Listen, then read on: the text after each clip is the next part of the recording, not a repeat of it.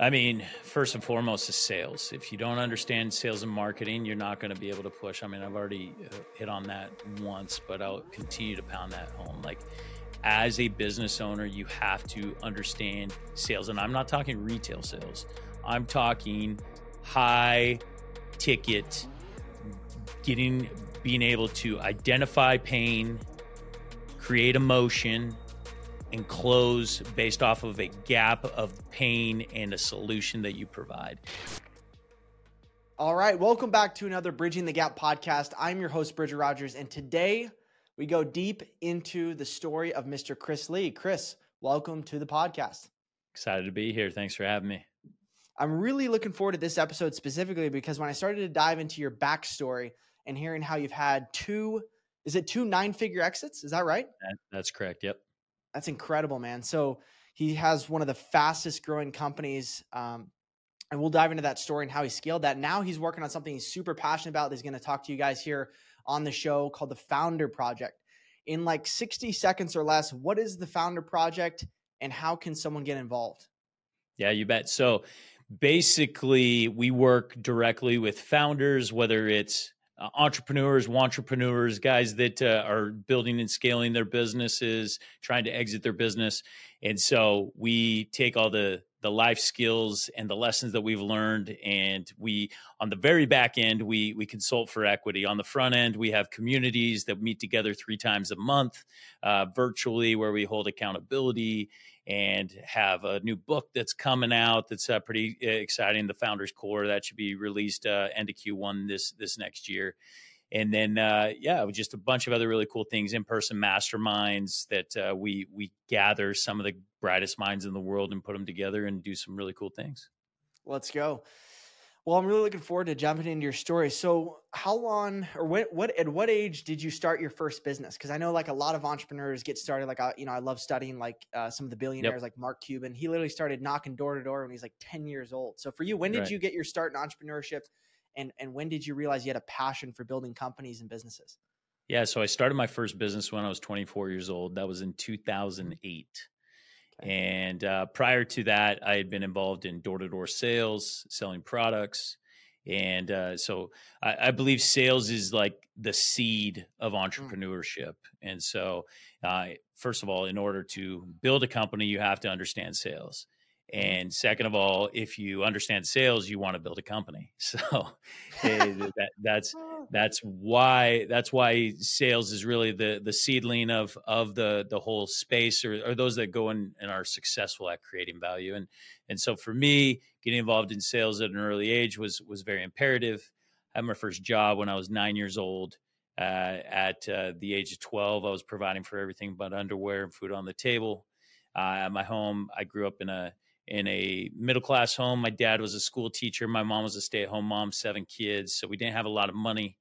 And uh, we were, uh, a lot was expected of us. And hmm. so, uh, did that from a, I started delivering newspapers at the age of nine and, and uh, basically waking up 365 days a year at 5 a.m.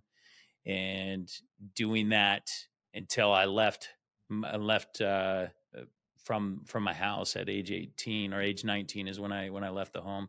Um, and so that's just kind of where, where it all started. But where I first got into sales was I was 18. I was attending a local community college in what's called a running start program. I was still in high school, but attending college. Mm-hmm. And and uh, there was a little advertisement that said make at least thirteen dollars an hour, and and the at least caught my eye. Thirteen bucks an hour at that point was was a lot of money. Um, you know, it was way more. I think uh, my jobs at that point were paying me seven and a quarter or something, hmm. uh, and and I was working like three different jobs, and, and so this at least really caught my eye, and it was selling Cutco, selling knives, and oh. and uh, you know, I was able to go into a, a farmer's wife's house, walk out with a check of a thousand bucks, making a twenty five percent commission. In in an hour's time, I could make 250 bucks and like that's when i really started to understand the value of creating value rather than just trading my time for money and mm. so that's that's where the seed began and then uh, i was a missionary for my church for two years worked for free uh, no uh, didn't didn't have a job taught the gospel of Jesus Christ, served people for two years, uh, paid to be there, and uh, really taught me valuable work ethic and and uh, and a skill set that was not rewarded with cash, which uh, um, is probably the best thing you can do as a young entrepreneur. Most most people want to try to go make as much money as possible up front and and foregoing the skill set to to mm. do so. And so so for me, developing skills from an early age were were very imperative and hmm. and really set me up for success. But first business launched at 24. By the age of 27, I was filing bankruptcy 2.2 million. Had my car repoed, lost everything, and uh, you know so you know, fast forward, I've launched 16 or 17 different businesses over my career. Uh, you know, some of them have been okay. Some of them have been flat out failures. Other ones are just break even. So I shut them down. Um, and I, and I've had two that, uh, really popped off and, and did really well. So, uh, you know, most recent being launching out of my garage, uh, Solgen Power in 2017 and uh, we grew that to from zero dollars in revenue a year to my last year running that business we did 233 million dollars in revenue that year wow. and uh, and so you know it was the sixth fastest growing company in 2021 of any privately held company in the nation according to financial times and the 12th hmm. fastest growing according to inc 5000 and uh, you know, and those are all legitimate, verified numbers based off of, uh, you know, they do a heavy financial audit for all those awards. Um, but, uh, but yeah, it was, it, you know, wow. growing a, growing a business to, you know, nearly 1300 employees, uh, did over a hundred million dollar acquisition, uh, the, earlier this year where we acquired another business. Um, ended up stepping down as the CEO in April uh, now uh, uh, you know finding new passion and, and building other things.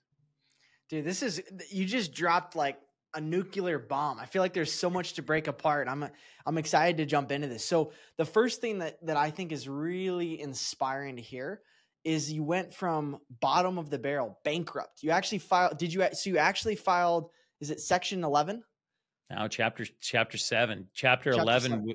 chapter eleven's the the nice one. You you don't uh, you actually work out a payment plan. Chapter seven is, uh, you know, a black eye on your on your record for ten years. Uh, and uh, so yeah, that was January of 2011. Wow. Um, yeah, car car repoed. Uh, just had my third child. Me and my wife had been married for um, at this point six years. Uh, you know, uh, less than a thousand dollars in our bank account. Uh, yeah, that that's that's wow. where we are at. What were you feeling in that moment? Can you take me back to the specific moment you got the letter? What's it like going bankrupt? Because I know I've been in debt. I've I've you know paid my rent and I've had thirty two dollars in my bank account. But what's the, what did where where did this this event take place and what were the emotions that you were uh, over overtaken by when this happened? Yeah, I mean, first of all, it's not just like an event, right? It's a process. Okay. Um, you know, I began the the filing of bankruptcy in October of 2010. So it was about a three month process to actually file, and then another four months after that before it was discharged. Um, mm. And essentially, I mean, leading up to that, it's it's all the negatives. It's the the bill collectors calling every single day, 20 times a day. Um, you know, we had um, we had debt to uh, people that we owed on equipment and credit cards and all kinds of things. And obviously, there's a whole backstory that leads up to that. It wasn't just like one day uh, we stopped paying our bills. It it it was like uh, different economic crashes, poor decisions on my end, uh, bad partnerships, uh, trying to impress people rather than take ownership of of things that uh, that were actually happening in my life. Um, you know, uh, embezzlement, all, all kinds of all kinds wow. of things that that that uh, that led that led to the collectors. I mean, uh, maxing out my personal credit cards with a friend's company so he he would give me the money less the fees to be able to make payroll um, you know like uh, that that type that type of thing. And and so and then once all the resources were completely milked and there was no way out and there was no light at the end of the tunnel and I didn't see a clear path out uh, ultimately making the decision that like man I got to call I got to cry uncle in this situation. And and so, um, you know, had I, I wish, I wish I could. One regret I do have was is actually filing bankruptcy. I wish I could go back knowing what I know now. Um, I could have figured out a way. Um, there's hmm. really almost always a solution out. Mm. Um, you know, most I, have had several people that have listened to my podcast and heard me say the same exact thing and have chosen not to file bankruptcy because of it. And and a lot of people said they you know they found hope and they found out a path and because there, there's almost always a way out besides bankruptcy. At that point in my life, two point two million dollars was just too much weight to bear, and I had no clear path to be able to make that to pay that out.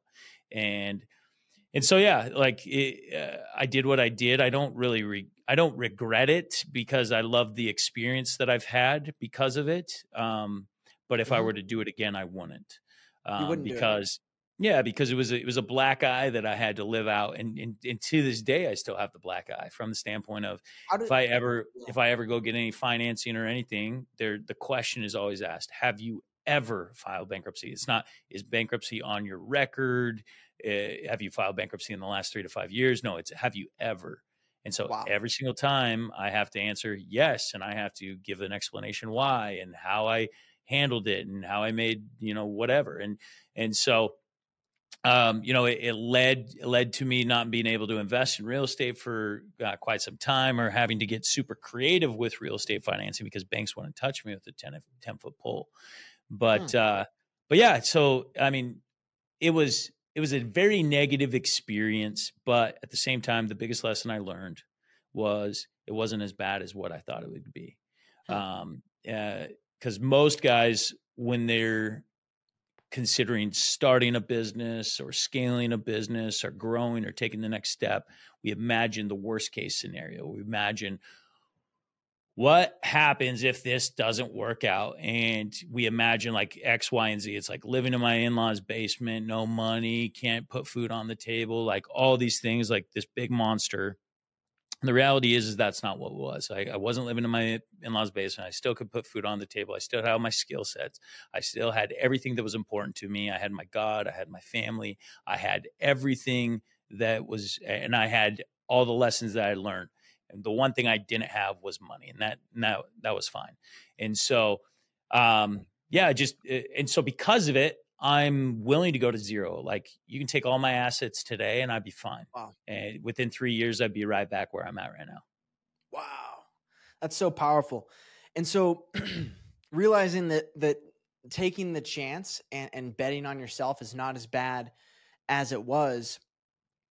What else do you feel like you know you've taken away that you, that you feel like you could pass on to some of the younger guys. Maybe they're not in bankruptcy but maybe they're just in an overwhelming amount of debt that feels like they're not considering bankruptcy but they feel bankrupt. Spiritually emotionally physically financially someone's bankrupt. You didn't stay there. A lot of people stay there. Now you're you sold two nine nine figure companies. How'd you do it? How'd you bounce back? I mean i i took the lessons learned from it. The the biggest lessons were like i gotta stop living my life to try to impress other people. Mm. like for for me life isn't a competition it's me versus me it's becoming the best version of myself and i stopped caring about what other people thought. And now that wasn't like it, it's been a gradual process it wasn't all at once but you know early in my career i was doing things to like look at me business owner, drive the nice car, have the nice this or that or whatever, w- create the facade of success rather than being a successful person.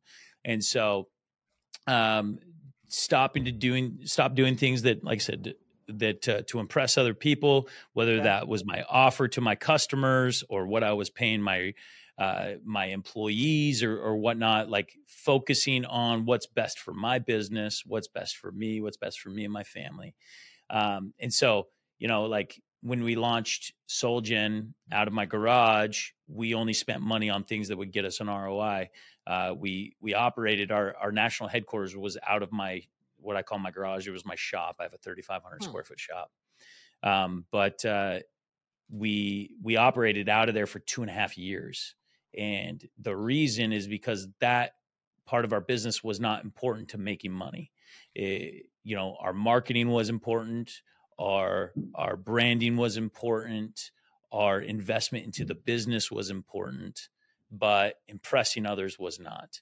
Um, you know, from from the standpoint of my friends and family, and so most most young entrepreneurs aren't successful because they rob the asset that it, that they are building to fulfill their own self interest. Uh, hmm. Meaning, you know, they buy the the car, the house, the the watch, the everything else. The second they start turning a profit, because they want to tell everybody how successful they are, rather than taking those dollars, compounding them into the business, scaling up the things that mean the most. And so that that is like the biggest thing I tell people is like figure out whatever your lifestyle needs to be maintain it there and don't let it escalate with the amount of money you're making. Take all the dollars that you make and continue to reinvest in yourself in your business over and over and over again until one day like you have so much that it's impossible to spend everything that's coming in. Wow that's a lot to unpack. So what were some i'm just curious like if you don't mind sharing some of the big splurges or biggest financial mistakes you made during that time that you would say compounded and attributed to the bankruptcy what were they I mean, there it wasn't crazy financial. Like I, I, bought a car. I've never been a car guy yet. I bought, you know, a Mercedes CLS 500. I didn't need that car, but I got it to like show people, hey, look at me, I'm a CEO. You know, I bought, I bought a house at the age of 24 because I wanted. Actually, I was 23 when I bought that house, and you know because i wanted to prove to the world like look at me i make financial good decisions i own a house at a super young age right? Like it was all just to impress. And and but the the most the biggest thing was like my offer like i was charging my customers less than the competitors and paying my people more than the competitors just to look good to my people and to look good to my end user. And so hmm. driving down my margins which didn't serve me or my people any in in any hmm. way. And so you know for me i now have the mentality of like i want to be the highest priced in any industry i ever operate in. From uh, there's really only two ways that you can operate an industry. You either got to be the cheapest and you got to do a make a sliver of profits across large scale billions and billions of dollars or you got to be the most expensive otherwise you're screwing yourself. And so um, like those are those are key takeaways that I took from that business. Hmm. Well, that's powerful. Uh, when you say you know being the most expensive, like uh, as a business owner, right, and and you're trying to decide between that, I've also seen, and I'd be curious your opinion, best bang for your buck. I feel like there's also that middle of the line, right, where it's like, is there is there a best bang that's for your buck where it's what's that? That's a fallacy. It's a fallacy. So yeah. then I charge 1K, 3K, 5K, depending on which package you buy for my coaching. Mm-hmm. So if I want to be the highest priced, right? My other, I've got competitors that charge 10K. I've got competitors that charge, you know, 6,800. So what would you advise if I'm teaching like sales training? First and, of and all, yeah. First of all, don't, don't look at your competitors, right? Okay. I don't care. I don't care what anybody else is charging, right? Like, hmm.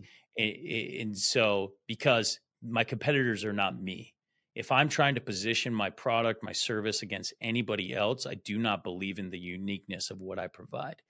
Right? Mm. There's only one Chris Lee in the world, and there's only one Solgen Power in the world. And and what we offer, although it may be a similar type product, cannot be duplicated in the experience that we provide to our customers. Hmm. So because of that, we are going to position ourselves in a way that makes the most sense for Solgen or makes the most sense for Chris Lee. And, and, so if I can justify charging twice as much as my nearest competitor because I believe that I can put together so much value and that I differentiate myself that much between anybody else, then so be it. And, and so, like, eh, the comparison game is what sinks entrepreneurs because they don't mm. truly believe in their own uniqueness. Mm. I love that. So what? So if you're comparing, what are you comparing yourself to then? If Chris. it's not competitors, so so I'd be comparing myself to Bridger, and then yeah. would I also be like looking at the market? Because one of the things I've noticed is that figuring out what the market's willing to pay is important.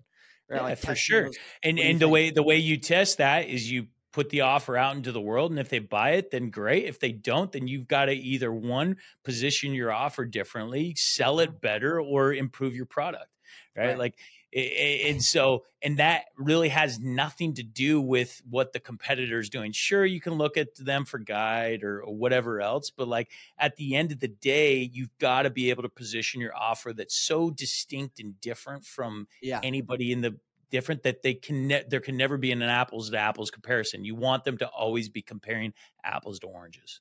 Mm, category of one. I love that. And you talked about something earlier that i want to loop back to for a second which is skills, right? Taking your money that you generate in your business, reinvesting it back into the business, back into yourself to develop skills. What are some of those high income or high value skills that you directly attribute to your nine figure exits? I mean, first and foremost is sales. If you don't understand sales and marketing, you're not going to be able to push. I mean, I've already uh, hit on that once, but I'll continue to pound that home. Like, as a business owner, you have to understand sales. And I'm not talking retail sales, I'm talking high ticket, getting, being able to identify pain, create emotion, and close based off of a gap of pain and a solution that you provide. Mm. And, mm. and you and you've got to be able to do that at at length you got to be able to train that at length you got to be able to recruit. So sales and recruiting are one and the same. You mm-hmm. recruit the same way that you sell, and so you're going to be able to attract in uh, the, these these high talents. Marketing is super imperative. No matter how good you're at sales, if you have nobody to get in front of, then it doesn't matter, right? And there, luckily, there's there's guerrilla type marketing where you can go door to door, which you know much of my background is door to door sales, and in which you just go and you grind and you and you and you cat and you capture attention by just getting in front of people, or there's paid advertising in which you master paying and hooking in uh, attention. And so for me, like those are those are the most imperative. And then secondary is is uh, team building and culture creation.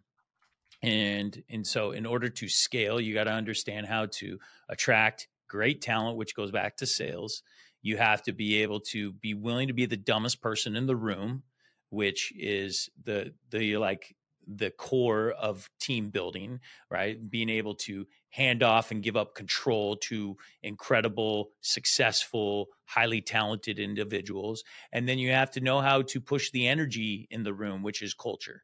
Uh, and so you know i i actually have a thing that i i sell it's a it's a culture guide for founders. Uh, mm-hmm. If you go to my Instagram, there's a little link. It's the top thing. It's 29 bucks. It's 36 page ebook, bolted 10 step process of how to create uh, incredible culture. I'd say that's like the number one thing that separates Chris mm. Lee from the rest of the world uh, is that. Mm.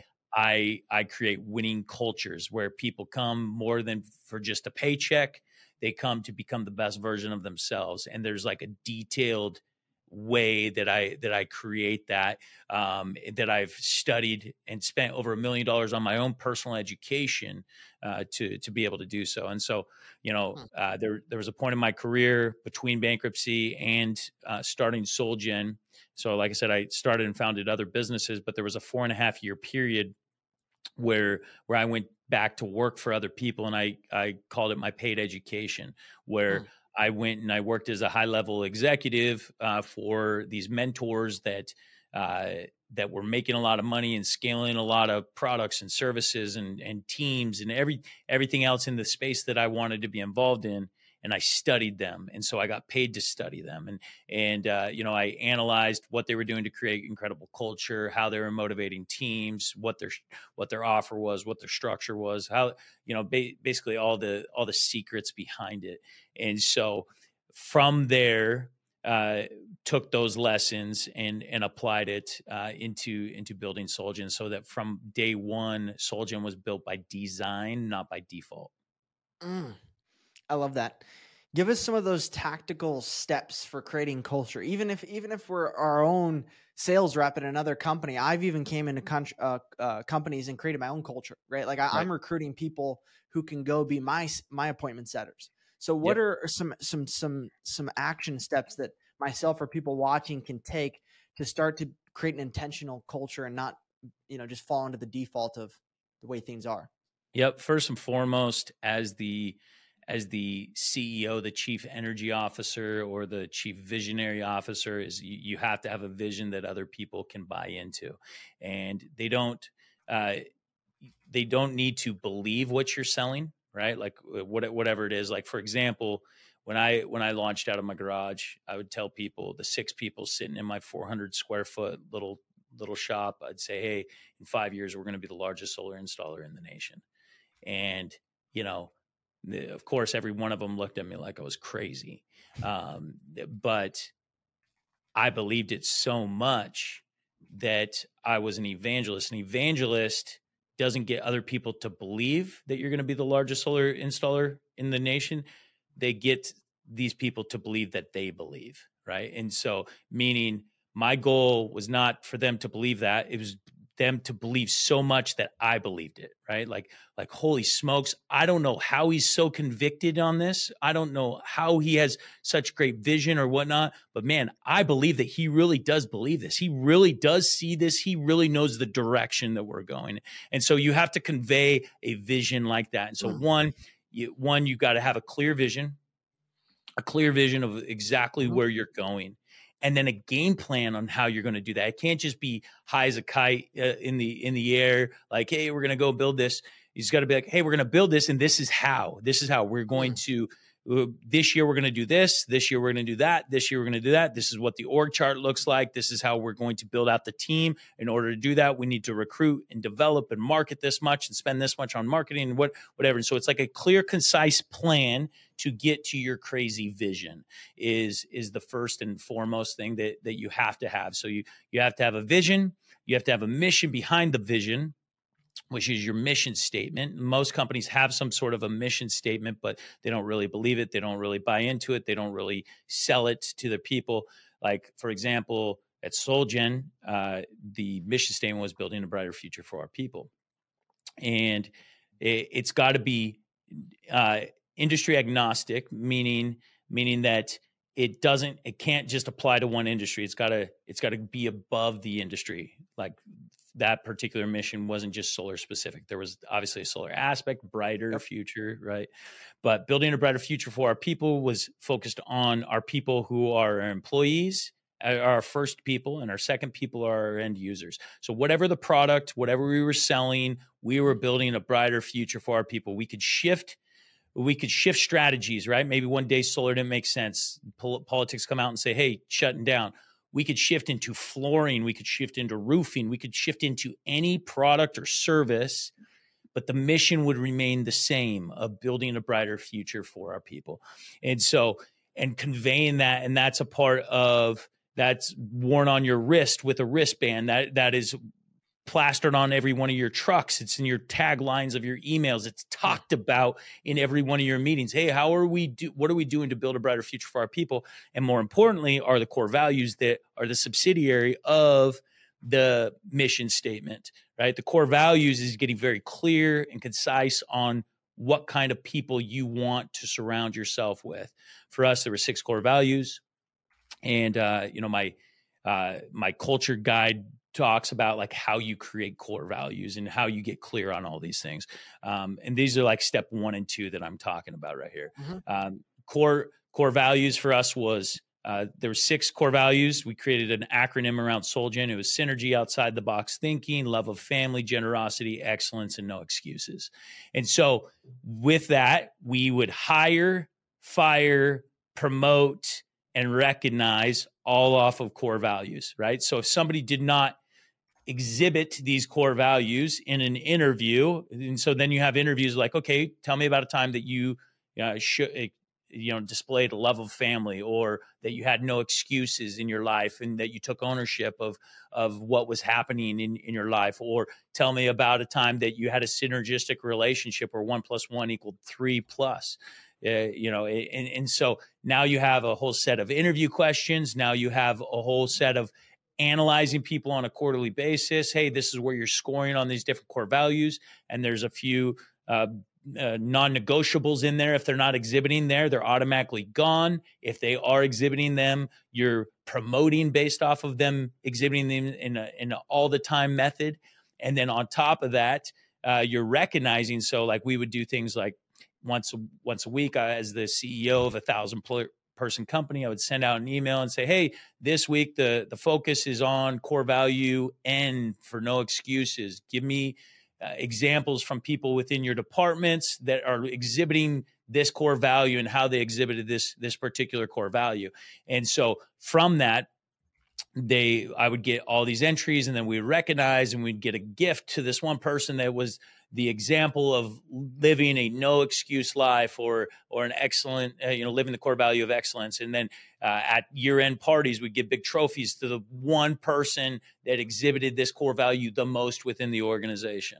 And so like that really helps define like who you are as an organization. And for us as an organization we were focused on our people. And so like becoming the best version of ourselves we would we would teach uh, not only about finances but we would teach spirituality. We we would teach uh, fitness. We we would teach uh, things with like associations and relationships with with uh, your loved ones at home or whatnot. And so our goal was to always build our people and and like that is one of the many ways that you that you build like true buy-in true culture true it's it's a different energy mm. in these in these type of organizations when you build that Oh, dude, you just dropped so many bombs. Guys, listen, if you're not sold yet on grabbing his culture guide, go grab it right now.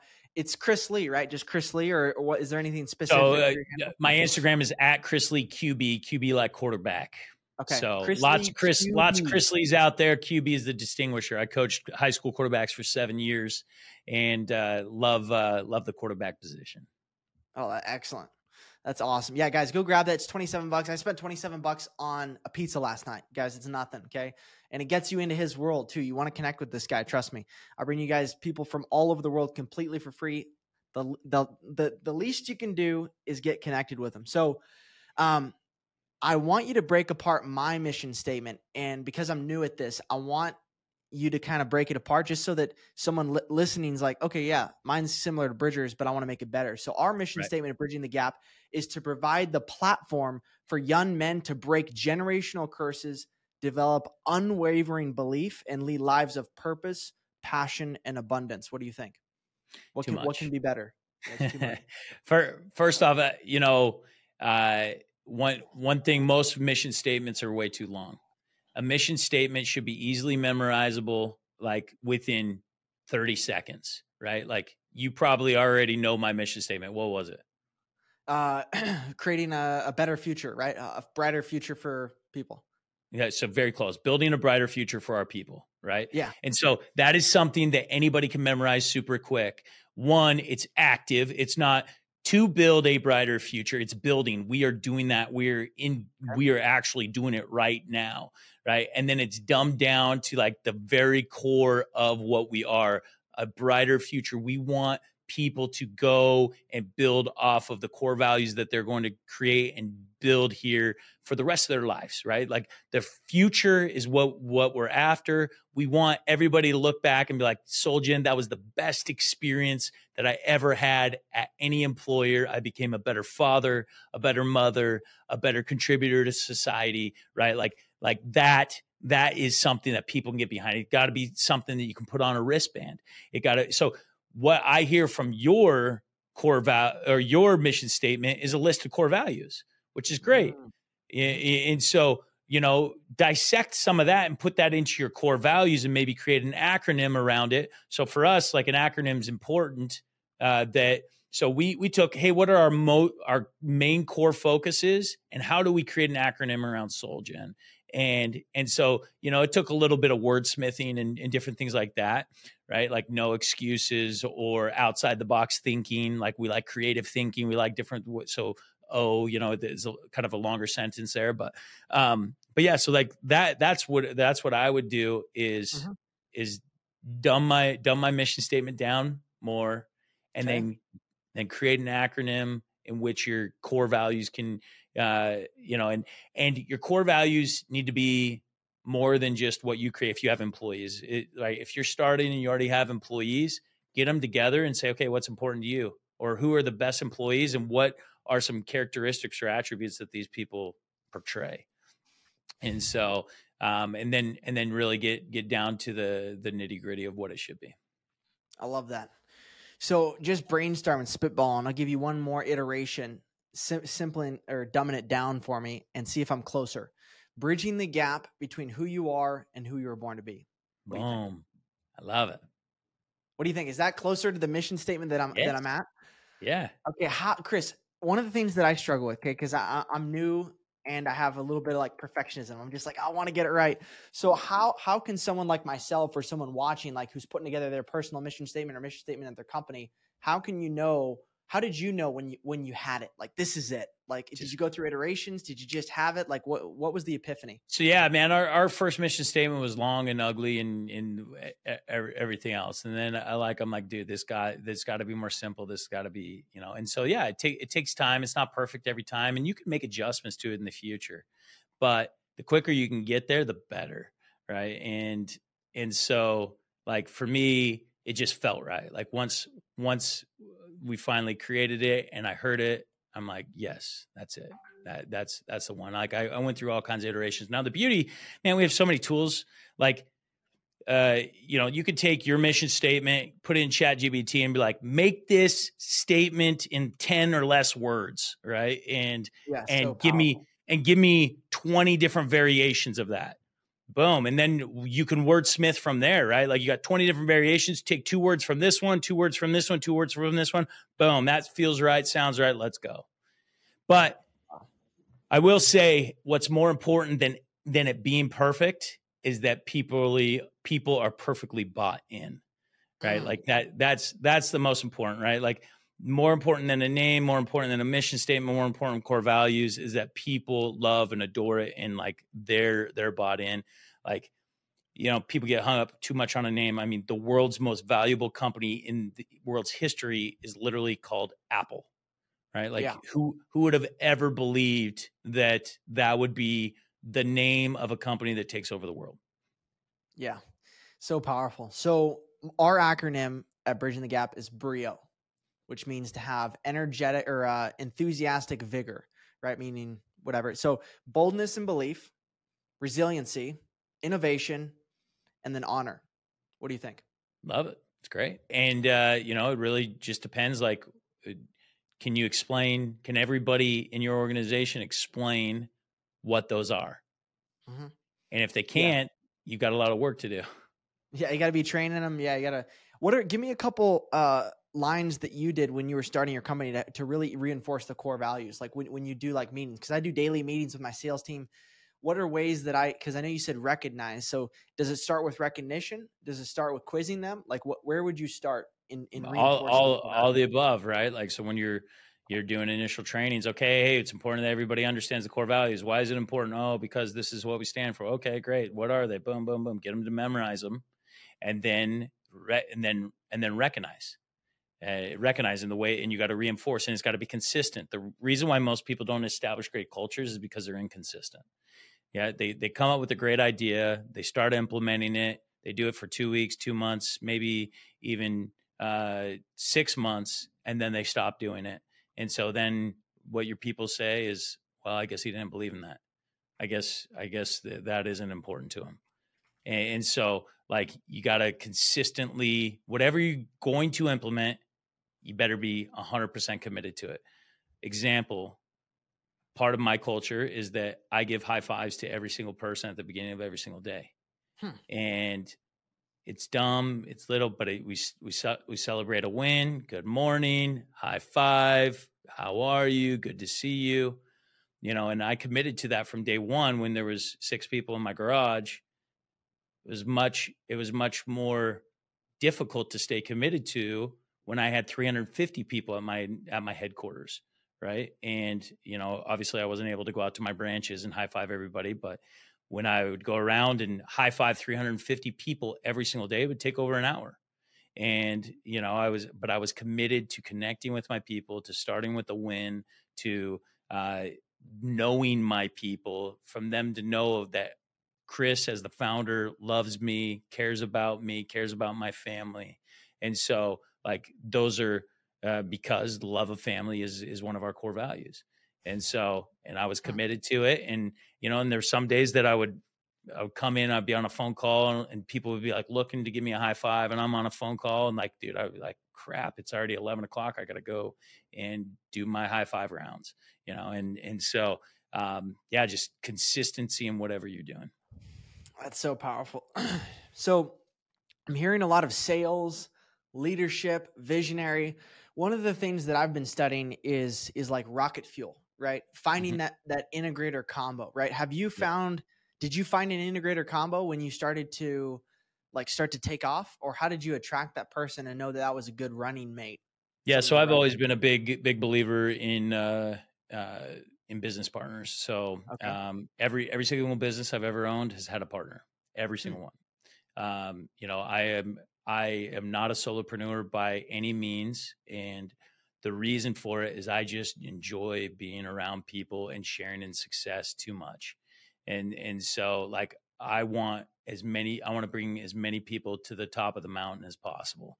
And so me and my business partner, we've been doing business on and off together for 19 years and uh, he's uh, you know one of my one of my main integrators. Obviously, I have uh, you know other solid people in in my in my management team or whatnot.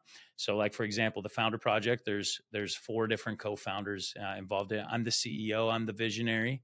Um, but there's three other equ- equity holders that uh, that were co-founders uh, in in this business. All of them came from my management team of my previous business, and so like we continue to build and grow and develop. But yeah, I I firmly believe there's no such thing as perfect people, only perfect couples, perfect teams, and perfect organizations. And the only way that you get there is you have to create balance in your in your strengths, and you got to find people that complement your weaknesses because one dictator at the very top is going to run a sinking ship. Hmm. That's powerful. Right now, I don't have any business partners. I did have a business partner, and uh, I'm I'm uh, you know I, I I was it was I was new at it, so we were unaligned in our visions. And as we started to grow, we started to grow apart. And so we just right. recently parted ways. We're still friends. He's one of my best friends, but our visions and our values are different, and so we're on different paths. And so. Yep. Um, describe to me like some of the qualities you looked for because I can really relate to a lot of the things you're sharing with me and the way you communicate and your not your strengths are similar to my strengths what were the things you wanted to find in another business partner that you know maybe you're weak in yeah so first and foremost a business partner can't be a friend first it's got to be a partner mm-hmm. first friend second um, okay. and you know i just so happen that the guys i work with i absolutely love but none of them started as friendships right like all of them started as like these skill sets balance each other the most and we just so happen to enjoy being around each other which is which is awesome um so beginning with the end in mind understanding that like uh, like I, I can have friendships outside of business. Like you know, a lot of a lot of my best friends I'm not business partners with, nor would I ever want to be business partners with because I know it would damage those relationships. And so for me, I need somebody that can uh, complement a my my high D, high I personality. Are you familiar with disc assessment? Yeah. Yeah. So I'm similar. I'm a high I and then high D. Yep. So I'm a high D, high I, and so for me, I got to surround myself with S's and C's, and and so um, my integrator, my integrator actually, so Daryl is his name. Okay. Um, he he also has some DNI, but it, it it's it's a different level of DNI than I have, um, and so so yeah like i i use the disc assessment to to hire to fire to uh to uh be able to use on a on a daily management in fact we we offer a disc assessment for free for our group for anybody that's trying to understand um, what their disc assessment is, or um, we use it in in our hiring and interviewing process. I'm a big believer that you shouldn't hire anybody into a sales organization that doesn't have a D personality of some sort, whether it's a low D or whatever. Um, and, and, so, uh, so we we utilize that in the, in the hiring process. So, um, and I can give you a link that you can drop in the sh- show notes for anybody that wants a free disc assessment. Yeah, that would be sweet. Yeah, send me that link for sure, guys. If you haven't taken a disc assessment, I strongly recommend it. I recently took one as well that maybe goes a little bit more in depth. I'd be curious your thoughts on it the Clifton Strengths Finder 2.0. Have you taken that one? I haven't, but I've heard of it. Yeah. Okay, cool. what other personality tests have you found that have been effective in judging character or judging skills or, or tendencies? You know, it's interesting. I, I, there, there's a lot of ones out there. Uh, you know, the uh, uh, what's the ones like eight wing nine? My wife loves that one. Um, uh, there's like nine personalities and there's different wings or or whatnot. That that one's. Hmm. I'm trying to trying to remember what the name. It starts with an A. Um, my wife loves that one. Um, I I love uh, screwing around with like there's there's uh, some that like based off of numerology, which is based off of like when you were born, the exact day and year, and it's hmm. surprisingly accurate, uh, which uh, hmm. which is crazy. Um, you know, in that one, I'm a I'm a leader, and and uh, yeah, it's uh, surprisingly accurate with almost everybody that I've ever done it with. Hmm. I love that. So I want to know more about the vision and the mission and the values of your new company, the Founder Project, because I think this is awesome. Like the fact you're empowering, you know, business owners is huge. Like that, th- those are the people that create jobs that, that build the economy, that drive capitalism in this in the economy. So, like, I'm I want to know more about it. I know my audience does. Tell me a little bit more about that if you don't mind.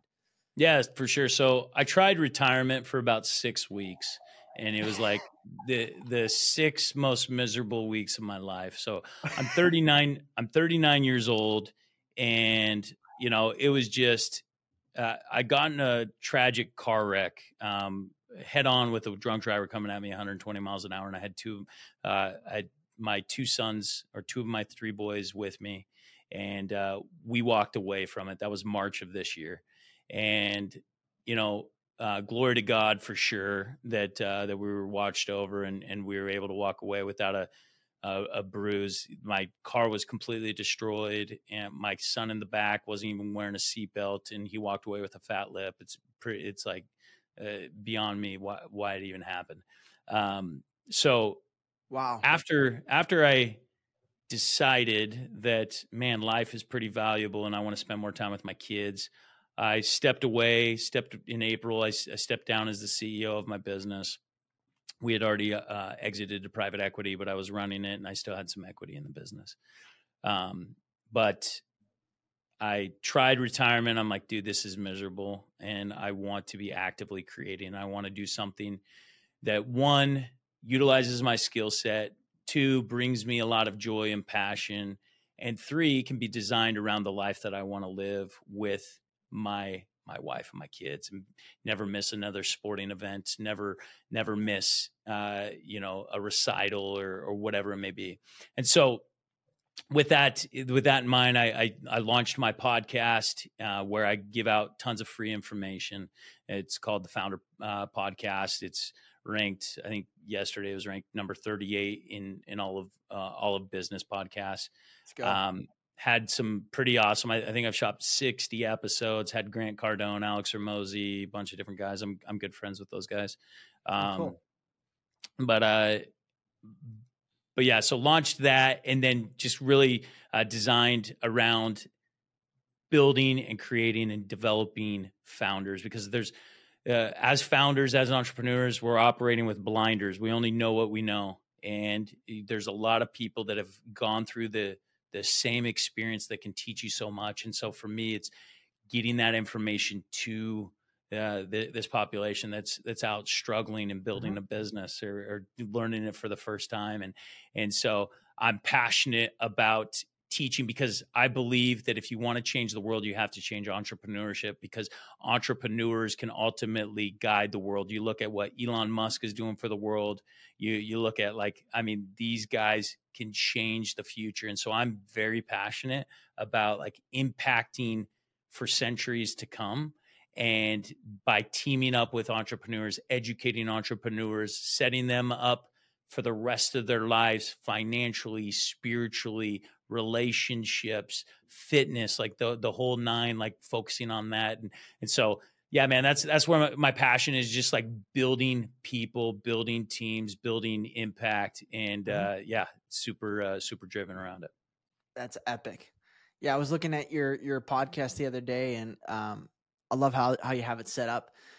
How did you uh one of the things I get asked a lot, right? Cuz I have a lot of um high level friends uh, network. How did you build some of those connections with Grant Cardone, Alex Hormozi, and how did you develop those connections because i know a lot of the guys would like to be mentored by them or add value to their life or be in relationship with them i'd love to hear your story on how you how you've networked with some of these higher level individuals that we all know and love yep so you only you only pay or get results with three different types of currencies time energy or money right and so hmm.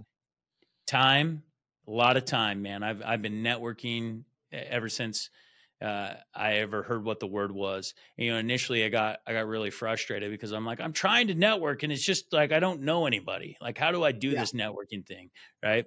And networking is just consistently getting out of your comfort zone, putting yourself in a position uh, of being surrounding yourself, and usually the way that you get in front of people is you gotta you gotta buy your way in or you have to earn your way in, right? Like. Hmm. Uh, money or energy. And, and so, um, you know, I've I've spent over a million bucks on my personal education. I uh, I am currently attending a Harvard program. I'm a college dropout, but I attend a uh, a owners and presidents program at Harvard Business School that has 160 people. 40 of them are billionaires. Um, so I network with just phenomenal people, and I spend 50 grand a year to be a part of that. Uh, you know, I've I've spent ton of money on coaching, ton of money on masterminds. So, like, give you an example, Alex Hormozi, me and him met in 2019. Uh, I spent money to go to this mastermind in uh, in Utah. He so happened to be there. I knew who he was from ClickFunnels. Uh, you know, he was already building his his thing in like gym launch and being pretty successful. Um, we so happened to get into the same car driving up to the mountain. Uh, we we hit it off right away. Leila was there as well. We spent three days just sitting around the campfire talking. Neither of us drink. Uh, so for us, it was like everybody else was drinking and partying, and we were sitting there just masterminding and, and getting to know each other. And and so from there, uh, you know, every event that we would attend, we'd go and do dinner together.